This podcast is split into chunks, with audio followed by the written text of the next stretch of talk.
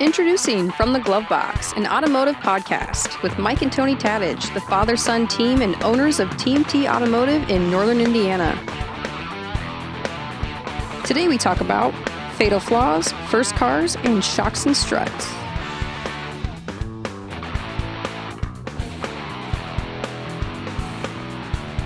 Hello, everybody. This is Mike and Tony Tadich bringing you from the glove box another uh, podcast episode. Uh, uh, reminder to everybody out there we're a father and son owned uh, service center uh, group in northern Indiana. And we get on, uh, you know, a couple times a month and talk about different car things. so, how you doing today, Tony? I'm doing pretty good. You don't sound too peppy. Yeah, I leave the pep to you. Oh, okay. All right. Well, it's good. Um, so we were talking before we got on today about uh, different um, topics and stuff like that, and we were thinking about think of cars that were really pretty good cars, but they they had one or two major flaws that made them not so great. Um, you know, and they had problems. So you had a you know pretty pretty good solid car, but uh, it had uh, had some weird flaws and stuff. So, um, you know, I know one thing that comes to mind with me are the old uh, CJ Jeeps, um, and even some of the yeah, Suzuki little Samurais and stuff like that. Great little four wheel drive vehicles, but uh, one of the major flaws with those cars was a really short wheelbase. Um, that was a you know major problem in rollovers and stuff or if you try to change lanes really quickly and stuff like that that was uh, one that came to mind and stuff i think jeep and uh, chrysler daimler that owns jeep now has switched that and made a longer wheelbase and four doors and all those things but i remember that being a you know people didn't want to buy jeeps because they were unsafe because of rollovers and stuff but, uh, any thoughts on that or any other cars like that tony well as we were talking here, contrary to popular belief, Mike and I aren't smart enough to be able to uh, run this podcast on our own. So our button pusher Brody brought up uh, Nissan transmissions as of late. I think from his own personal experience. um, but uh, you know, Nissan has had a pretty huge problem with uh, CVT transmissions and a lot of Rogues and Altimas and in multiple cars that way. Um, as of recent, uh, a lot of a lot of what comes up to to my mind in this is blind spots. Um, the fourth generation Camaro, so running from 1993 to 2002, you couldn't see either front fender or either quarter panel in any mirror, any which direction out of that car whatsoever. Um, the Chrysler 300, when it first came out, was very boxy, and you could not look back over your left shoulder or your right shoulder when you're changing lanes or really position the mirrors all that well to be able to see the cars coming up in either lane when you're changing lanes in those cars. So a lot of those cars really created heavy, heavy blind spots because of shorter in stature windows or the curvature of the roof line of the car um, that caused caused quite a bit of accidents um, because of that. Yeah, and, that, and that's a good point. There's uh, some things that were made really cool in cars uh, but caused the problem. So one comes to mind is a 1963 Corvette split window. So the back window had this, uh, you know, four inch, five inch piece of steel right down the middle, which was really cool and made those cars really rare and worth a lot of money. But if you ever drove one of those and you attempted to look out the rear view mirror, it uh, was pretty tough because you had this big piece of metal in the back. I think uh, the other one that comes to mind is, you know, probably the you know 1970ish uh, Ford uh, Mustang Mach One. Um, the they made the rear window almost uh, perpendicular to the sky, uh, so you just pretty well couldn't see out of that. And and I think even flipping to modern cars, I know uh, when my wife and Tony's mom uh, looked for a new SUV a few years ago, it was shocking how some of the you know sportier SUVs you just couldn't see really well out of the back, or the headrests were in the way to see out of the back. So um, I think as you talk about some major flaws, is is it is that blind spot? Um, how how well can you see? I think I think if you spin that also, I think that's one of the reasons a lot of people like driving an SUV because they feel they sit up higher, they feel um, you know the blind spots are less uh, uh, less than that and stuff. So I think that's one of the reasons, though, we've had the evolution of technology. So now you have blind spot monitors that, that tell you if there's a car in the on, oncoming on either side of you, or tell you if you're backing out of a parking spot at the mall and there's somebody walking alongside the car. And there's a lot more technology that's come in to reduce blind spots for these fatal flaws of cars. Yeah, and if uh, if you have one of those cars, one of the modern ones that have that um, blind spot, if you're barking, backing out of a parking spot at the mall or something, um, and then it crams the brakes on all of a sudden for you and scares the crap out of you. So um, if you those are in the last couple of years of of cars, but that's a pretty that's a pretty eh, you you always get mad at the car. Now it's supposed to save you from uh, you know running over somebody, but uh, uh, sounds like you're speaking from experience. Well, let's say have maybe happened a time or so too, maybe maybe with that. So, but uh, yeah, so we think of those different things. Um, you know, I even think uh, if we go back to, you know, uh, John DeLorean, you know, was a great engineer for, I think, GM and Ford at, at certain times and uh, started his own car company, the DeLorean, which was featured in what movie, Tony? Back to the Future. Yeah. So that, uh, uh, He phone home. Yeah. that Gullwing, uh, um, stainless steel car and stuff, uh, um, had, and we worked on quite a few of those uh, in the areas. One of the fatal flaws, I think, in that car was it was a really cool looking sports car with a really crappy little V6 GM engine that uh, wouldn't really pull its way out of uh, much of anything. So it was uh, as cool as the car was, it had no get up and go. So uh, those are uh, those are for some things with that. I'm trying to think of other you know modern vehicles that uh, you know came out that uh, you know were you know maybe failures at first. Um, Brody, what'd you tell us earlier with the exhaust fire? So Brody said it's a Lamborghini. There's certain Lamborghinis that were notorious, and I've seen videos of this where they're sitting at a stoplight and they're revving their exhaust and everything. And believe it or not, when you rev your exhaust, if you're in a performance car, it could shoot a flame out the exhaust.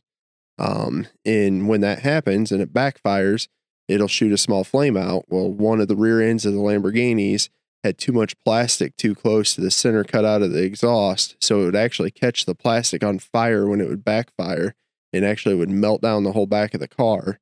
So they had to, I believe they had to go in on those and a lot of times extend the exhaust tips or did something to mitigate the plastic around the back.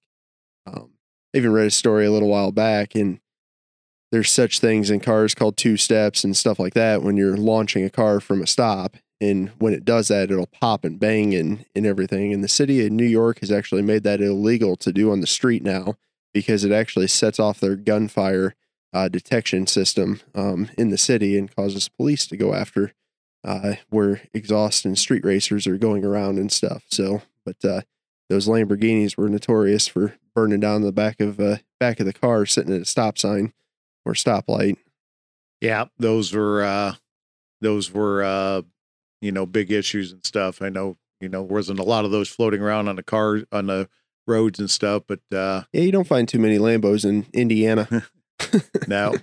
Um, I mean, even probably 30 years ago too, we ran into uh, you know, Ford and uh, Firestone Tires got in a big lawsuit over rollovers of uh, their uh, earlier like Bronco, uh, little Broncos Explorer. Explorer, yeah. There's a lot of Ford Explorers in Indiana. there are a lot of those and stuff, but uh, but those uh, you know those cars had issues, uh, you know, as well with, uh, and it was kind of a fight between is it the tire, is it the vehicle, and it ended up being there, being that. So here's something too. If you think about this, most of your cars now have uh, tire pressure monitors on the dash, and they and they have uh, 32, 35 pounds of pressure a lot of manufacturers have adjusted that where uh, tire pressure may be different on the front or rear of a car. I know there was several manufacturers that try to compensate for these uh, rollover problems um, because with with tire pressure and stuff. So, um, you know, so there was all sorts of things. Yeah, you want to talk about a fatal flaw? Most people find that tire pressure monitors are a fatal flaw. Uh, when the light turns on and and everything. The fatal flaw of a tire pressure monitor is the batteries that are installed on them most of the time only have a shelf life of about seven years. So once seven years expire, you end up needing all new tire pressure monitors um, Yeah. in a lot of vehicles. It depends on where you're at and your geographical region and your weather and that type of stuff. In Indiana, we can be 100 degrees in the summertime and we can be zero degrees in the wintertime. So that can be rougher on batteries. Yep. That changes tire pressures and stuff. And uh, as Tony talked about tire pressure monitors, uh, those have watch batteries pretty much embedded in them and they're not replaceable like a watch battery is. So those were, uh, you know, definitely some issues there and stuff. So, yeah, a lot of different cars. I mean, there's uh, all sorts of different, uh, you know, cars that came out and people had great ideas and, and stuff. And they had, they had a few issues and stuff. So, we can uh, talk about a modern major flaw in a car. The Tesla Cybertruck with bulletproof windows can't even take a, a rock or a softball thrown by Elon Musk to the window. I did not see that. And that- that's that's a viral video that's out when he uh, unveiled the Tesla Cybertruck and was trying to show that it uh, had bulletproof glass, and he takes the the little uh, uh, weighted uh, metal sphere and throws it against the side window and shatters the whole side window, spiders all out and everything. So no longer has bulletproof glass. Yeah, well, that's uh, that's a good one to see. So those are those are quite a few of the different ones. I just was searching through a little bit. There's an old car that Chevy made called a Corvair, which was a rear engine car. Um, and when I junk, well, they were actually pretty cool, but the problem, the flaw with those were if you lived in a mountainous state, and at that time I was young and we lived in California, um, those cars would come down a mountain pass and the road would be slick and the, the car's weight distribution sucked. So all the weight of the car was in the back, pretty much in the trunk. And then the, the cars would just, you know, slide out and uh, have, uh, have uh, major issues and stuff. So that was, that was one flaw. It was a cool, cool car, but it was definitely, uh, you know, definitely a little bit of, uh, oh, Ford Fiero or excuse me, Pontiac Fiero just came up as one with that. So anyhow, there's a lot of different ones and stuff, but uh, you know, kind of look out for those. I mean, Consumer Reports does a great job with that. Um, you can look at a lot of uh, good different, uh, you know, manufacturers reports and stuff. So, um, so anyhow, that's a little bit about cars with maybe some fatal flaws. I know we've talked about in other episodes the Pintos and the uh, AMC Pacers and the Pontiac Aztek. Pontiac Aztek. We that, talked that about that car was entirely a flaw. There was nothing, yeah, not one fatal flaw.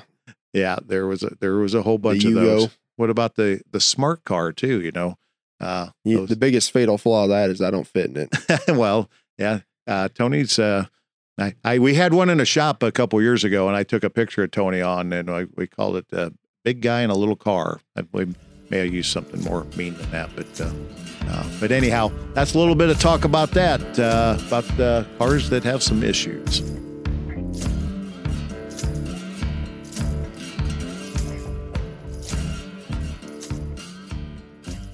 Hey, Glove Box crew. What's your guys' first car, and uh, is there a story behind it? So Tony, getting back to this, uh, I think the caller uh, shared, you know, so, stories about our first car and um, issues, maybe the fun side, maybe the bad side, but uh, um, talk about your first car and uh, the good, the bad, the ugly, I guess, of that. I paid one thousand three hundred and fifty dollars, I believe, for a nineteen ninety four V six black Camaro. I remember that. Yeah. So didn't have enough money to buy new tires, but had enough money to buy new wheels. So put chrome wheels on a used set of tires, put them on it, put an exhaust on it, and put a big stereo in it. And if I remember correctly, I was about 15 when I bought this car, maybe 14 and a half. Um, so obviously not of legal driving age. Um, but anytime I, I will say, God bless my mother, because anytime I wanted to, when I had my permit, she would ride in the passenger seat and let me drive my car instead of driving her vehicle. Um, but uh, I remember the the first time I got the cops called on me for a vehicle related incident. I didn't even have a driver's license, but I had the music up too loud in the garage by myself with subwoofers going, and had the police show up at your house. See, you know, if if any if, if any of your parents out there, there's always these mysterious stories that come up um, once your kids become adults that uh, you know even though we thought we knew everything and we're really good parents that uh, just some stuff went on at the house that we didn't always know everything. So that's that was probably one of those and that's probably not the only story we don't know about. And really quite frankly some of the crap i really didn't want to know about. So Well, now that I'm older, I understand the fact that we lived next to a condominium complex that had some elderly people living there that really didn't appreciate bass heavy rap music uh, of the uh, early 2000s. And yeah, I was apparently trying to get them to appreciate it, according to the uh, uh, fellow police officers that came to visit me. So, Well, must have been pretty loud because the closest house was like a football field away. So, but uh, you know, great thing about that is uh, Tony's got four young ones and uh, a set of twins. So his his time's coming, and uh, Grandpa will get to sit back and kind of kind of laugh about that stuff. So, um, what was I- your first car? the first car I bought was a 1970 Chevy Malibu, uh, Chevelle Malibu, but really it was a Malibu because that's the was the cheaper version. Um, and I remember that car. Um, if you if you bought an old car and you're an older dude like I am, they they rusted out. So uh, guys would fill in with bondo, or they would you know uh, take a rusty uh, section of a fender and fill it in with that. And I think once I bought that car, I think it had so much bondo, which is just kind of a plasticky, you know, fiberglass material that allows you to kind of get rid of the rust for a little while. It had so much in it that I, th- and a right rear corner that I think literally the car sagged because that stuff probably had a hundred pounds worth of extra weight in it. So, but it was, uh, um, it was, and we would always, the one thing we always did when those, uh, cause, hey, for everybody in this day and age, really modern cars don't rust out much anymore. You don't see the rusty Because automobile. plastic. Well, a lot of plastic, a lot of, you know, and we've done a better job with the metal. But, you know, back in the 60s and 70s and even 80s, rust was a big factor. But you would take your hand and you would run it along the fender well, like where the tire sits in there, and you could feel if it's a nice, clean metal edge or if it was rough and biggy, plasticky, then you knew uh, somebody put this Bondo in there and stuff. But that, Or if you knock down the whole side of the car, knocking on a door down the side of the car, you can tell the difference between the hollowness and the thud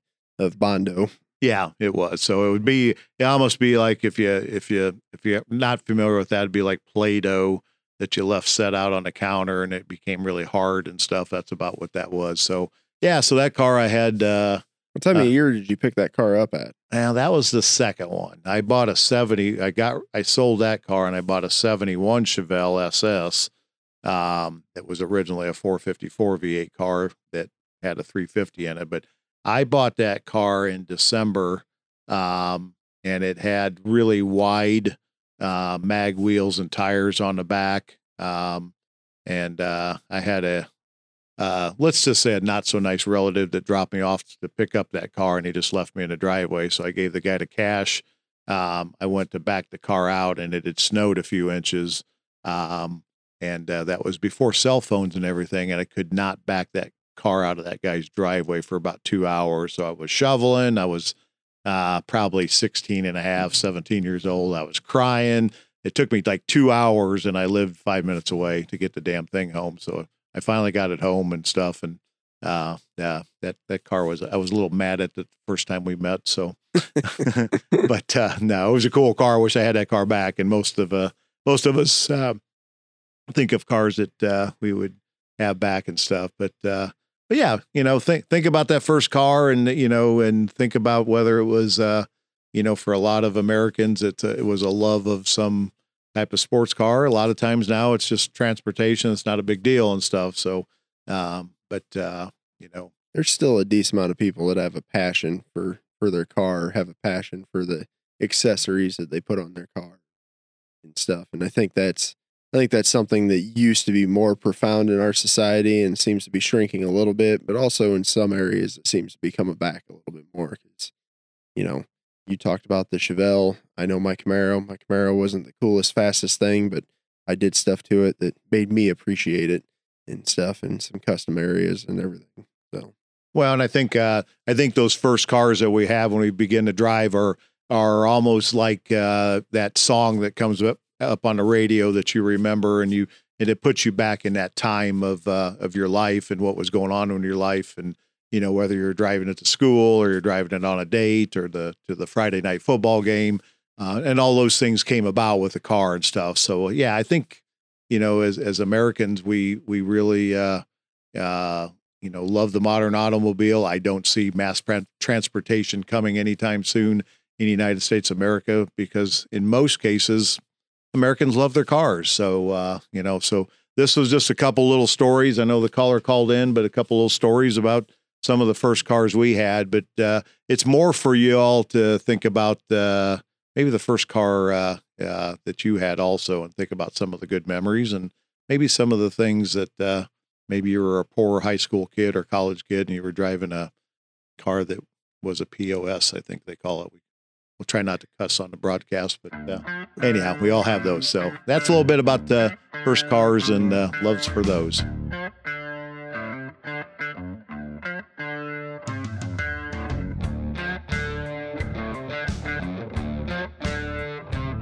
You know, so if we've uh, talked about different uh, subjects on this podcast, we've talked about, we haven't used it all the time, but we're trying to get uh, honed in on a few different things on each episode. But driving the discussion, uh, one of the topics that we were talking about before we got on this one was shocks and struts on cars and, you know, what the difference is. And there's a lot of, there's a lot of controversy over when should I replace my shocks and struts? Uh, when shouldn't I? What are, what are their, um, you know what do they do and and uh, cars used to strictly have shocks now they have you know some have struts on the front and shocks on the back and uh, are struts all the way around but uh, tony talk to us a little bit about uh, you know what a what a shock and what a strut is and what the differences is all are and let's ch- chat this out a little bit so a shock and a strut to me in in i'm sure there's a better definition than my definition but to me, the main difference between a shock and a strut is a strut is usually an assembly that contains the coil spring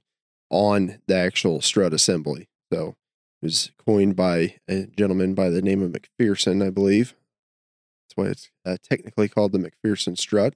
Um, but the coil spring and the mount and everything is all in one uh, in an assembly with the um, shock absorber, if you may, uh, that's part of that. So versus a standard shock, which is still primarily used on pickup trucks, um, is literally just the shock absorber and either has uh, a coil spring separate of that, has a leaf spring somewhere, has a leaf spring and a coil spring somewhere, has some other way to be able to carry the load or the weight of the vehicle. The main job of a shock or a strut uh, is to really absorb the road and to also absorb impact. So therefore, it lessens the blow on ball joints, tie rod ends, other other items. A lot of times when I'm talking to a client, I equate your shock absorber or your strut to your knee. When you're running, your knee takes a lot of that impact. Your hip doesn't take a lot of the impact. Your knee does.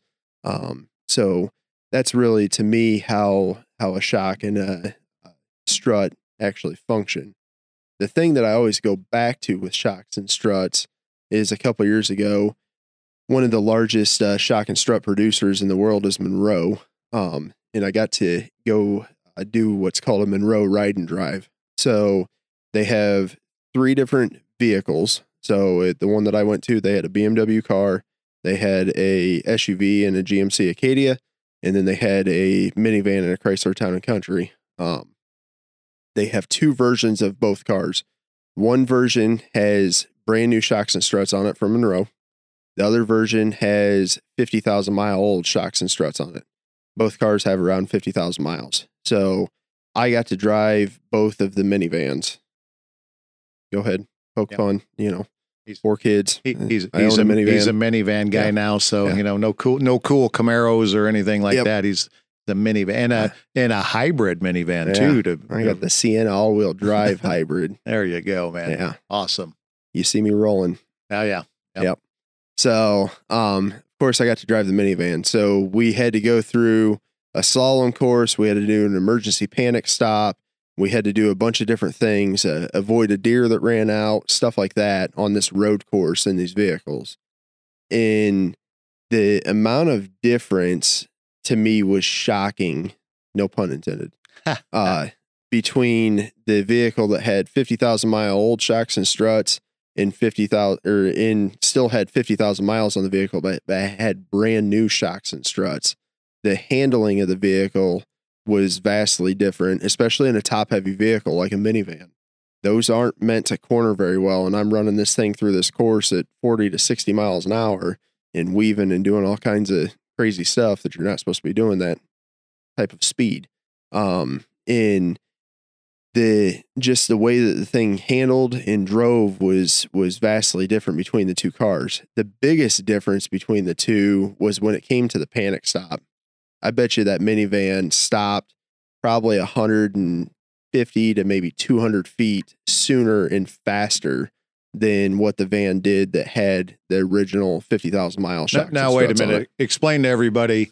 Um, I thought brakes and good tires stop the car. Why would a why would struts and shocks on a car make a car stop quicker? So it's got to go back to weight ri- distribution. So earlier in this episode, we talked about the Corvair that would spin out because it had so much weight in the back of the car. So when you go to stop, most of us are driving forward. Um, and when we stop in a panic stop, because you're moving down the road, you're not driving in reverse. Think about where all of the weight of your vehicle is. It's in the front. That's where your engine is. So, So the car does a nosedive. Yep. If you have to take a really quick s- stop, you can watch the hood of your car, and it really takes a nosedive or it goes down a little bit. versus when you have new shocks and struts, the car is not going to nosedive as much. It's going to keep that weight a little bit higher. So therefore, basic geometry tells you the triangle uh, of the vehicle that, that you're making with the I, points. I, I'm I can't remember what he got in geometry in school, but we'll- we'll see here. actually got an A in that. Did you really? Yeah. Okay. well, it was okay. algebra. Shout out John Cusella that I didn't do very well with. So There you go. Um, so uh, when the vehicle nosedives, it actually it will take longer on the bottom cur- or bottom of the triangle to be able to stop. So when the vehicle maintains the the weight at the top side, it'll actually take a shorter distance to be able to stop. Good, good point. So when you see that, when that nose dives, that means the whole weight of the vehicle. Think of if you're walking down a couple steps with a, a load of firewood and you're going out to your campfire and you lean forward, that weight uh, will make you off balance and make you maybe trip or fall. That's what happens with your car, and that slows down the stopping of an automobile because there's always big discussions on when do we replace a, a shock or strut because the old shocks were on cars they were to shock absorb and make the car ride smoother the macpherson strut as tony uh, or we refer to it as just strut uh, in slang it's a load carrying device so when they switched cars from a transmission and a rear differential and a lot of weight in the middle and the back of the car and put all the weight in the front in a front wheel drive car or an all wheel drive car they had all this weight right over the front two tires so they needed something much beefier to hold that. Um, so the you know the weight distribution changed a lot. That's what it came came about. But there's a lot of talk on when those need to be replaced. Some people say, you know, sixty thousand. You'll see probably a company, you know, a shock selling company.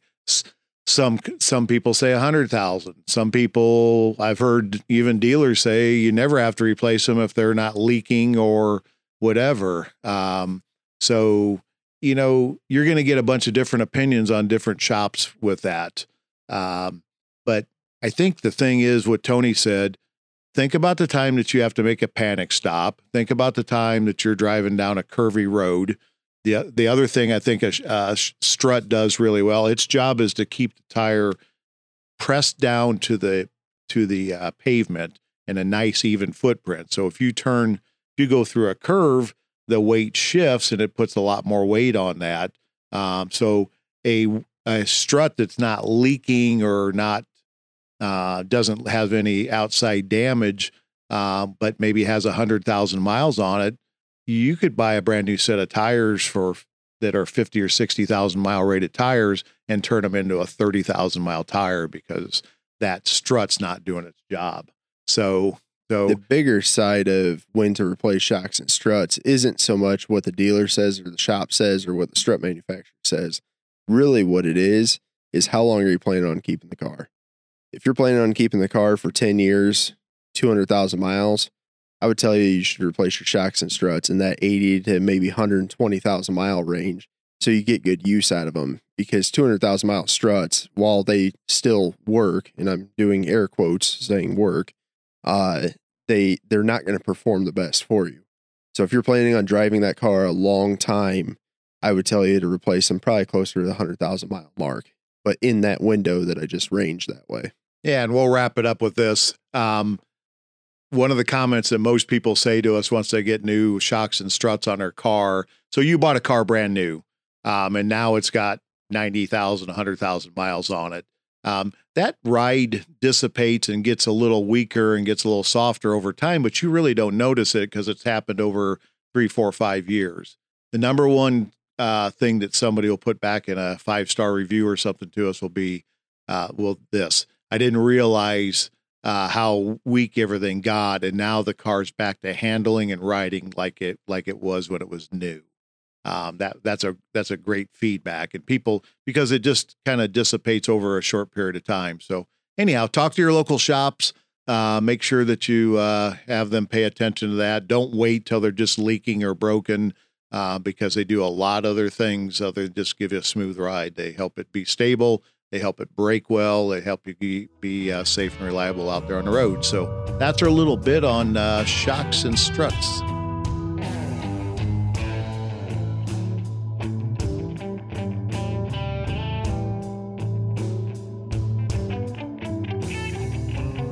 Hey, this is uh, father and son team, Mike and Tony Tadich. Uh, just want to thank you for hanging out with us again today. So, you got anything to wrap up, Tony? It's uh, uh shutting the glove box time. So we'll see you next time on the next episode. Take care, everybody. Make sure you're here for our next one. Have a question for Mike and Tony? Call it in at 888 201 0858.